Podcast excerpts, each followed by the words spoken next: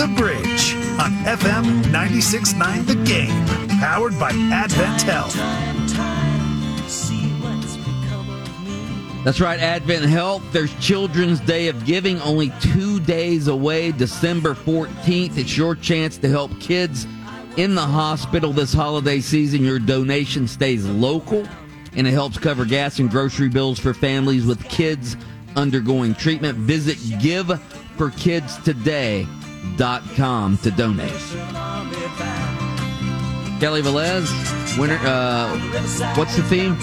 Yes, you know, winter solstice is right around the corner. I figured we do, you know, songs about cold weather, winter.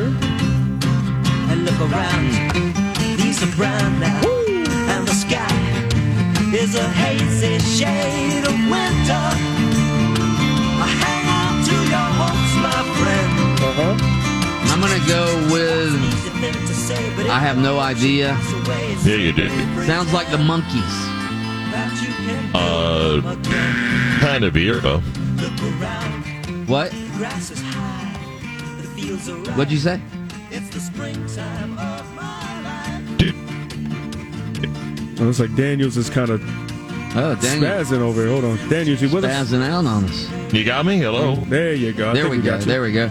I said the Monkees, and you were about to say something. Well, same here. A duo which the lead guy set up the other guy. Listen, we're going to have to reconnect Daniels real quick on this one. Yeah, but reconnect Daniels. Real quick, Mike, let's see. Why don't you play the game with me, Kelly Villas? I was about to say, let's do it real quick. Bridge over troubled water, Mike. Come on. Oh, Simon and Garf. Okay. That is correct. Now, Daniels, I know you're listening right now. Just tune back in. Keep it good, okay? I'm just going to reset our situation right now. Okay, we're gonna rejoin Mark Daniels. He is not in studio this morning. He is on location on a piece of equipment. But I want Mark Daniels to finally reveal his Heisman Trophy vote. I revealed mine earlier this morning. Mike Huguenin revealed his just a few minutes ago, and Mark Daniels, when he calls in, he will reveal his Heisman Trophy vote. Of course, Caleb Williams, USC quarterback. He did win the Heisman, won it very comfortably over Max Duggan, who was in second place.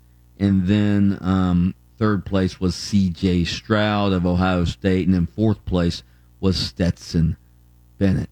My ballot was Caleb Williams, number one, Max Duggan, number two. But then I had Jordan Travis of Florida State, number three, on my ballot. So that was my ballot. I like to put it, if I think a local guy is deserving, and I think Jordan Travis had the type of year where, you know, I didn't put him number one on my ballot, but I thought he deserved some acknowledgement for the type of year that Florida State had. Obviously a turnaround season for Florida State. So that was my ballot and my thinking. Mark Daniels, are you back? I believe I'm back. How are you? I am doing splendid, Mark. We were just talking about revealing the Heisman ballot. Are you ready to reveal your very well-researched Heisman? Sure. I did end up voting for Caleb Williams. Mm-hmm. And I voted Hendon Hooker second. Okay, good for you. And then what I've done with third on my ballot is I usually try to find someone that I know is not going to win that I think was really good in big games, and I admit I'm biased. I voted Tyjae Spears out of Tulane third. Oh, okay. I have no issue with that. Right, honestly. I think Mike Huguenin was right earlier. Williams had massive numbers in big games this. Was good. He didn't really have Heisman moments. Taught twice. He did play well. Notre Dame, UCLA, but the numbers are that big. I think Hendon Hooker, unfortunately, was forgotten by people because of the injury. And you go back and take a look at how well he played in games that you thought were really big games for Tennessee, as they were building their resume throughout the year, which includes the Pitt game earlier. A Florida game because of where that rivalry was and those two teams at the time, the Alabama game. And then, again, for Tyjae Spears, He played really well for a good Tulane football team on the back end of their schedule. He was dinged up on the front end of the schedule. In the first matchup against UCF, he only ran the ball 8 times because of an injury and put 130 yards up on the board. So that's my top 3. There you go. I have no issue with putting Spears on the ballot. I really don't.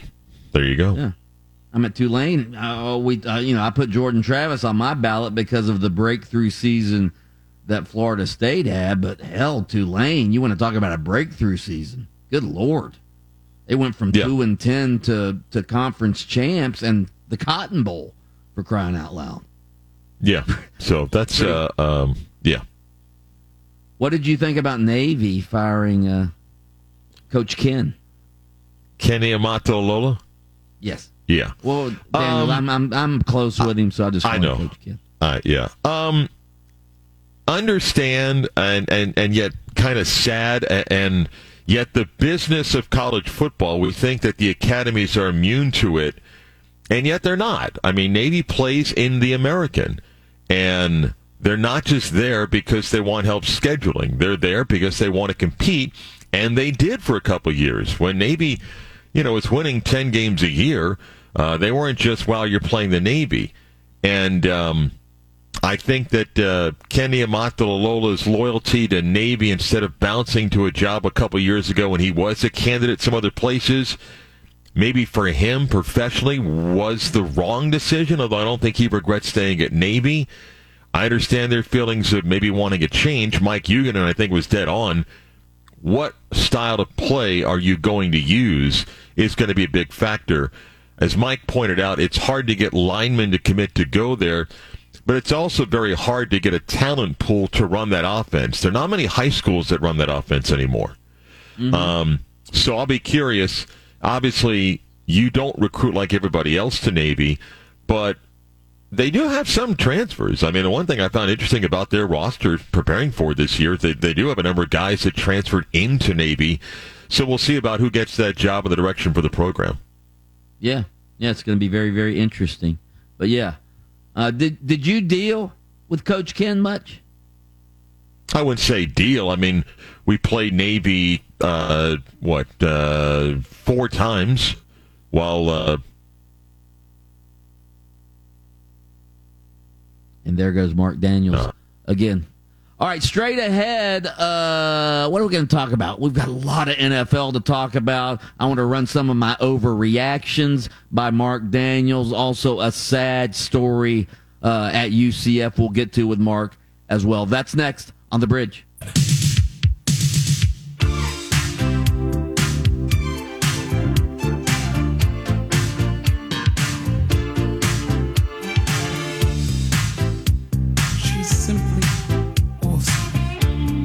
Welcome back to The Bridge, brought to you by Advent Health. With the support of world-class expertise and whole-person care, it's time to feel whole with Advent Health. To learn more, visit adventhealth.com. Before we get into the NFL stories of the weekend, sad news for the UCF football family over the weekend. Former UCF tight end Jake Hescock died Sunday. He was only 25 years old. He suffered a cardiac arrest while jogging Tuesday in Boston. A passerby provided CPR. He was brought to a hospital before being placed on life support. But yesterday, I guess he was taken off life support and passed away at the age of 25. Mark, tell us about Jake a little bit. Jake Hescock was a really good football player, Mike, a tight end. But if you just read some of the incredible comments by people on social media, especially to his teammates, he was far more than just a football player. He was a guy that cared about people, liked to joke around, and made people feel like family. And they can judge a person by the outpouring of emotion of that just tragic news. And the UCF community and those beyond, I think showing what Jake meant to them. Jake was, like I said, he was certainly a good football player for UCF, but impacted his teammates in many ways. When I think 19 fan part of that story last week, you just kind of scratched your head. Person in great shape, just enjoying a run, and to tragically, you know, go down like that. Somebody was there to, you know, perform CPR. You hope that there would be better news, and then just the sad post of his passing. And at such a young age, any loss of life is horrific. And that was a hard one.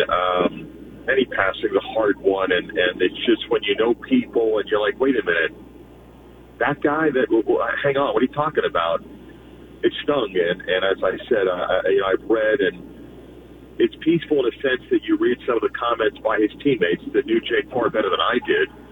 And to know that he, despite at a young age leaving us, impacted a lot of people. And those are great friends. You don't have to be famous. You don't have to have millions of people follow you. It's the impact you have on others that is the ultimate measurement of your life. And, just prayers, thoughts with Jake's family and to the UCF family to lose somebody at such a young age. It's extremely sad. Mark, another tragic death over the weekend, and you are a big, big soccer fan. Grant Wall, the noted soccer journalist, probably the most well-known soccer writer in this country, he passed away while covering a game at the World Cup. He was 49 years old. Did you ever have any interaction with Grant? Was he ever on your show? What's his legacy as far as a soccer journalist? Well, first and foremost, just incredibly sad news there, the loss of Grant. I did have Grant on my show many years ago, and when Grant was, I would say in his early years, he was working at Sports Illustrated, and then his soccer began to really take off, and he started focusing more on national shows. So I had Grant on in quite some time. He developed a very strong following, and as soccer in this country grew, Grant was one of the leaders and the coverage of the sport. Mike, this one comes with some questions.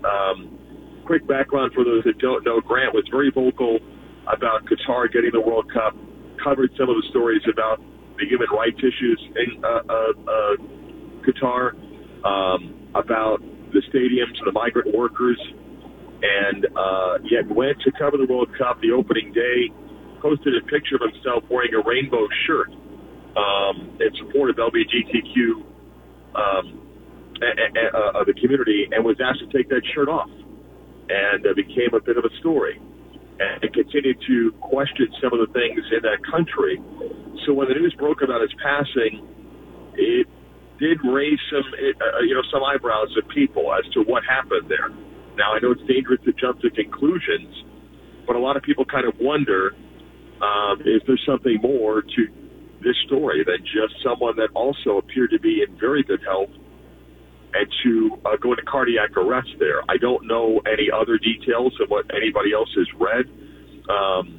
Fox obviously, made a few comments about Grant and covered his career, but a lot of people wonder what else there might be to the story, and I'm not aware if any autopsy has been done or will be done to learn more about it, but I'm not quite sure the story is as simple as he suffered cardiac arrest. I hope that there is a full investigation, and if that is the conclusion, then so be it. But there are people that wonder about this. Although I guess he was, ill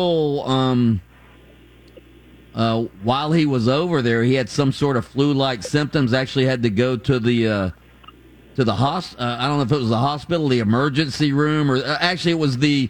It was the medical tent at the World Cup, the media medical tent, and he actually wrote about that he'd had a cold over the last 10 days, and it turned into something more severe on the night of the U.S.-Netherlands game. They don't know if that has anything to do with it, but yeah, very, very... Yeah. And Mike, if that is the case, not that that is okay, that he lost his life that way, I just... I think that a lot of people are... curious to learn if they can pinpoint the cause, that there is nothing more to it. And I admit, I'm not trying to jump from A to B, and B being that there's foul play involved. I just think that because of Grant's coverage, there's some people that wonder, is that a situation? And maybe they'll get some answers in the coming weeks. I don't know. Yeah, the other major story when it comes to health issues, Mike Leach is in the hospital in Jackson, Mississippi now. Evidently, he's in some sort of serious condition because they have named an interim coach, the defensive coordinator, until hopefully Mike Leach gets back. Wow, that was a shock as well.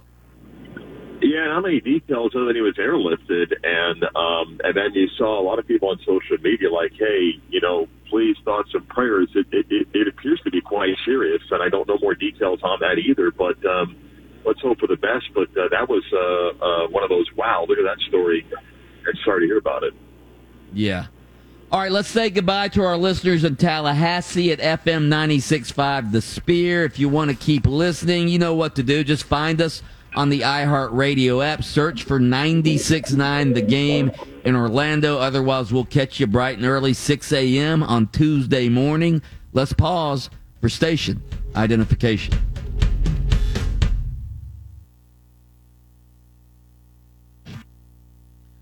All right, Daniels, we do overreactions every Monday, all right? I want to read you some of my overreactions from the sports weekend. We did a poll on it, all right? And I want to start with the Bucs game.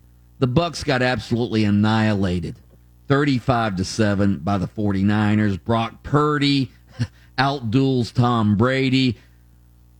It's unbelievable to me, not that the Bucs lost the game, the 49ers are a good team, but that Brock Purdy absolutely riddled and bumfuzzled the Buccaneers defense. My overreaction to this is we know that the Bucs offense is struggling, but what about that defense, all right? Todd Bowles, in my opinion, on an overreaction Monday, Todd Bowles is on the hot seat right now, Daniels. Yeah, you know, Mike, we're all guilty of this. I mean, you kind of played up on Mondays. It's part of the show, but you know, we all want to overreact to the most recent thing that we see. But I do think if you take a step back and look at the Bucs, and you know, they still may win this division, but let's start here. Do you think Tom Brady is the Buccaneer quarterback next year? No. Okay, let's stop there. Who's the Buc quarterback next year? I have no idea. Kyle Trask? I don't know. Right. Which means they're in trouble because they put the chips on the table and they won a Super Bowl. And this is the question that, you know, I mean, at some point we all have fun during the year. Like if you told a Magic fan today, I'll give you one NBA championship next season, but then you got to go 15 years without sniffing the title. Would you make that deal? Yes. Well, the Bucks and Rams may have done that the last couple of years by saying we're going to go all in. We're going to get Tom Brady. Now again, it was the COVID year. We're going to get Tom Brady. We'll bring some other guys back, and they won a Super Bowl. The Rams gave up all the draft picks, signed every free agent, did whatever they can, and now look where the Rams are. If you don't think Brady's coming back, where's their offense with an aging Leonard Fournette, an offensive line decimated by injuries this year, and a defense that actually hadn't played that poorly but then got torched yesterday with a head coach that everybody said, well, he didn't get a fair shake with the Jets. Well, okay, maybe.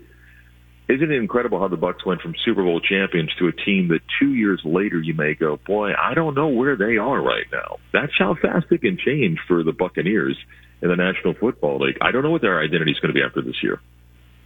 Talking about how fast things can change, let's go to the Dolphins.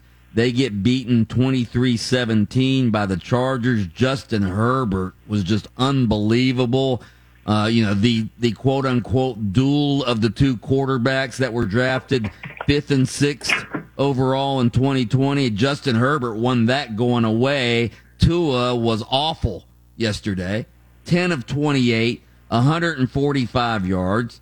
Here's my overreaction. The Dolphins fattened up on a bunch of Humpty Dumpties during that 5-game winning streak. We are now seeing that Tua is just a fraud, Daniels. Wow. Overreaction Monday. Here's where I'll agree and disagree. Okay. The part about the schedule, now they beat Buffalo.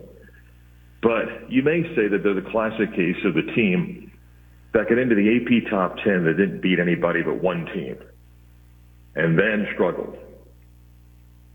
In Tua's case, some of this may be on Mike McDaniel as well the last couple of weeks. He took, quote, ownership of it. And maybe some of it's on him. I don't know. We'll see. Daniels, there's a thought, and Tua was even asked about this yesterday, and one of the Chargers linebackers, Drew Tranquill, said that they've scouted Tua. They knew he loved to throw inside the hashes, so they sort of took away the middle of the field and forced him to throw it to the outside. I'm wondering if defenses, at least the last couple of weeks, if they figured out Tua. Well, I'm putting a mic down here in the studio right now. Okay. I think what's happened, he relied a little bit too much on Tyreek Hill last night, who was targeted 10 times, the rest of his receiving core 14, and Jalen Waddle had 2 catches last night, so there may be something to that. Yeah. Finally, my Jaguars. My God. Trevor Lawrence. I'm in love with this guy now. 360. Well, didn't you want him to win a game to prove to you? Absolutely, and he's looked really good. Like last week, he got hurt a little bit, so he wasn't as good last week. But the 2 of the last 3 weeks, he has played lights out. A career high 368 yards yesterday.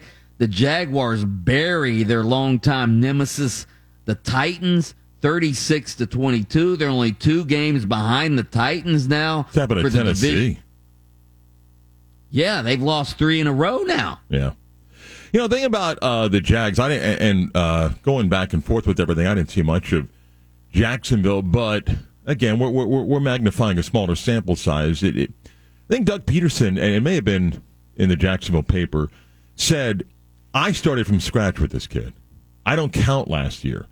And I had to build him up to fit the system that I want to run. And he said it was going to take a full year. That may not be what fans wanted.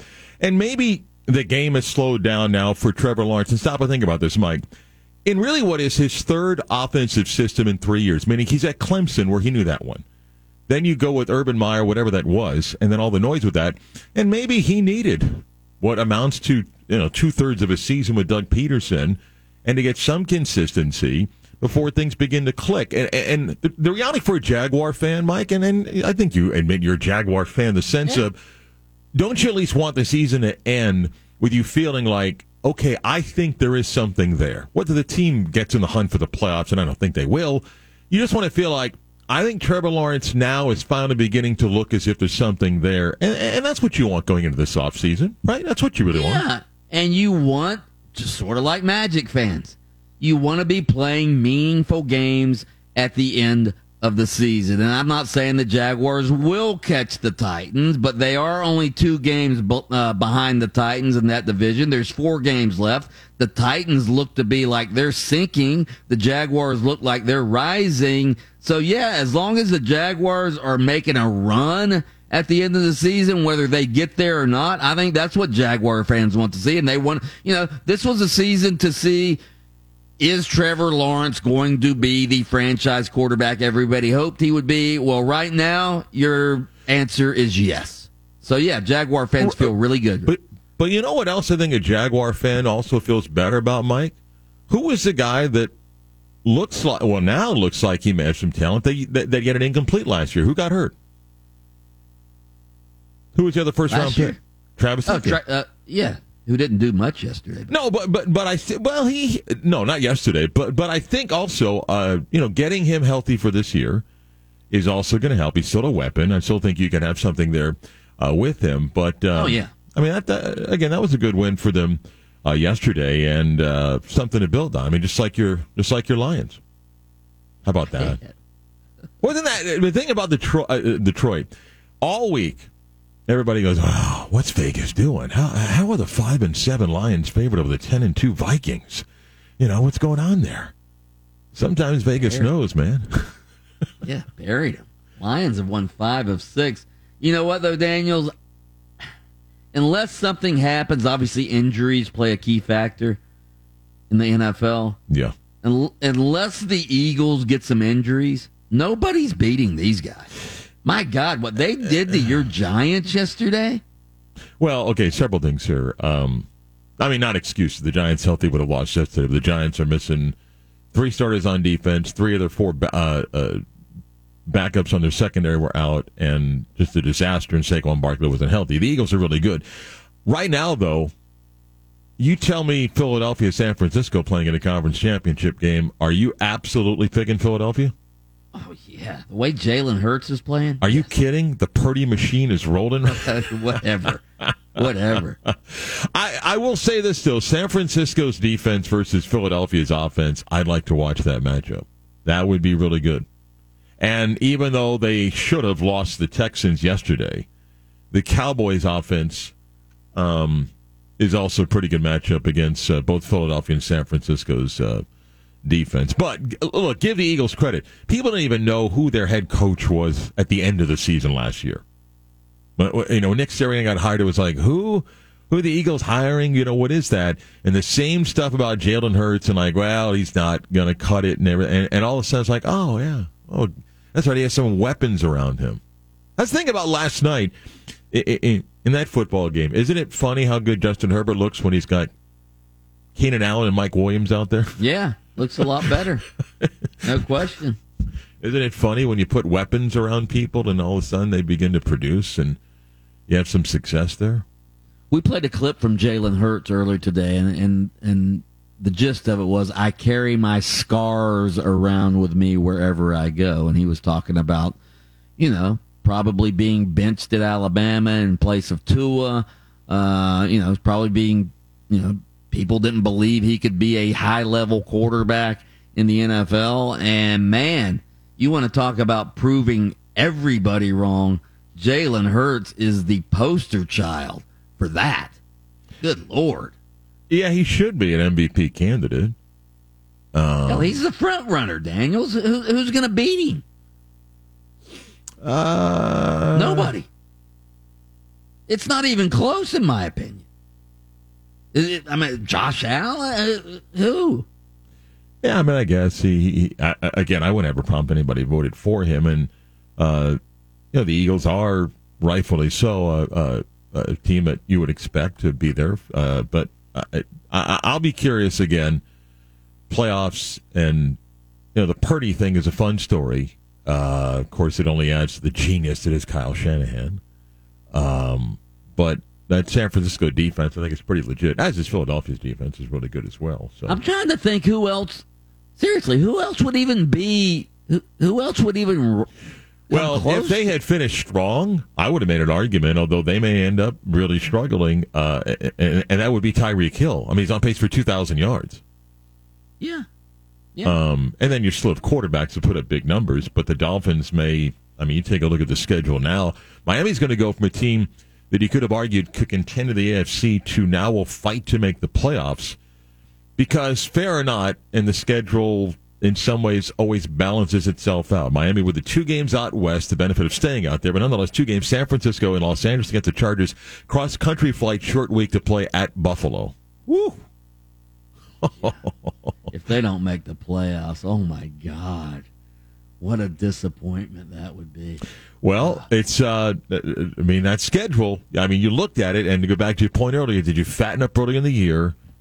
And the point is you did get all those wins because of what was the back end of that schedule.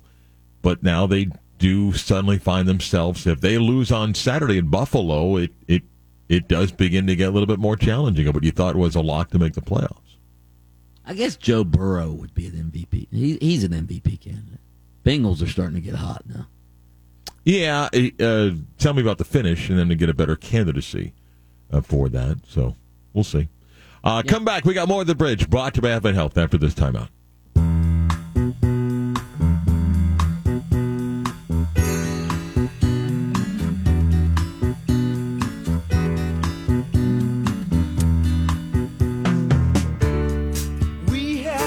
You big Steely Dan fan? No.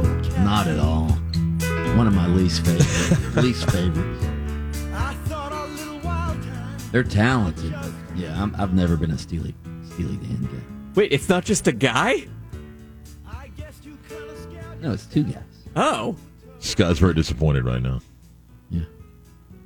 Scott, you thought first name Steely?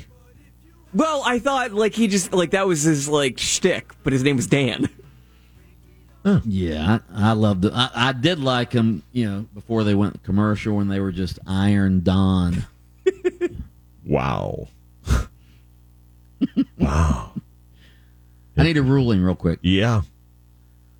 And I realize we live in a newfangled gender neutral society, all right? But, you know, I still think that man cards should be passed out every once in a while. I just want to know, Daniels, and I have no problem with a man getting a facial, all right? Mm-hmm. I just don't think a facial is something, even if you like getting them, if you're a man, that you should make that public. Like Scott, I was talking to Scott during the break, and he was telling me about his facial. Well, maybe facial. He didn't want to make it public, but you just did. So I guess pretty much there goes that thought. I was about to do it anyways. Yeah. But I told him if he tells me he's made it public, I'm at telephone, telegraph, tell the Bulldog.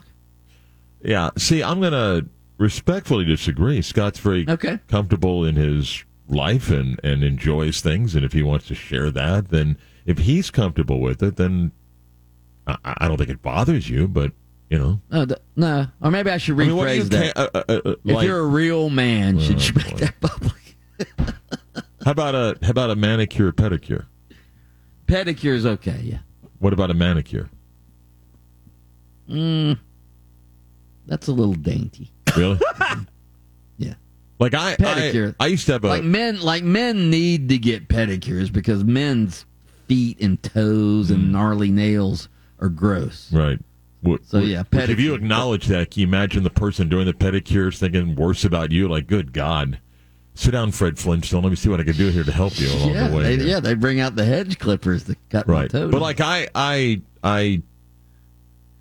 wanted to stop picking my nails, and I've successfully done that. I've overcome what was a habit. And picking your nails or biting your nails? Picking. Like, you know, you just... Yeah. Peel them off. Right. Okay. And I've successfully done that now and used clippers. And for me, that was something I want to overcome. Like, if I wanted to get that professionally done, would you think less of me now because of that? Now, again, I have no problem with the actual act of getting it. I'm just talking about making it public. Like, I've gotten facials before, too. I love them. They're great.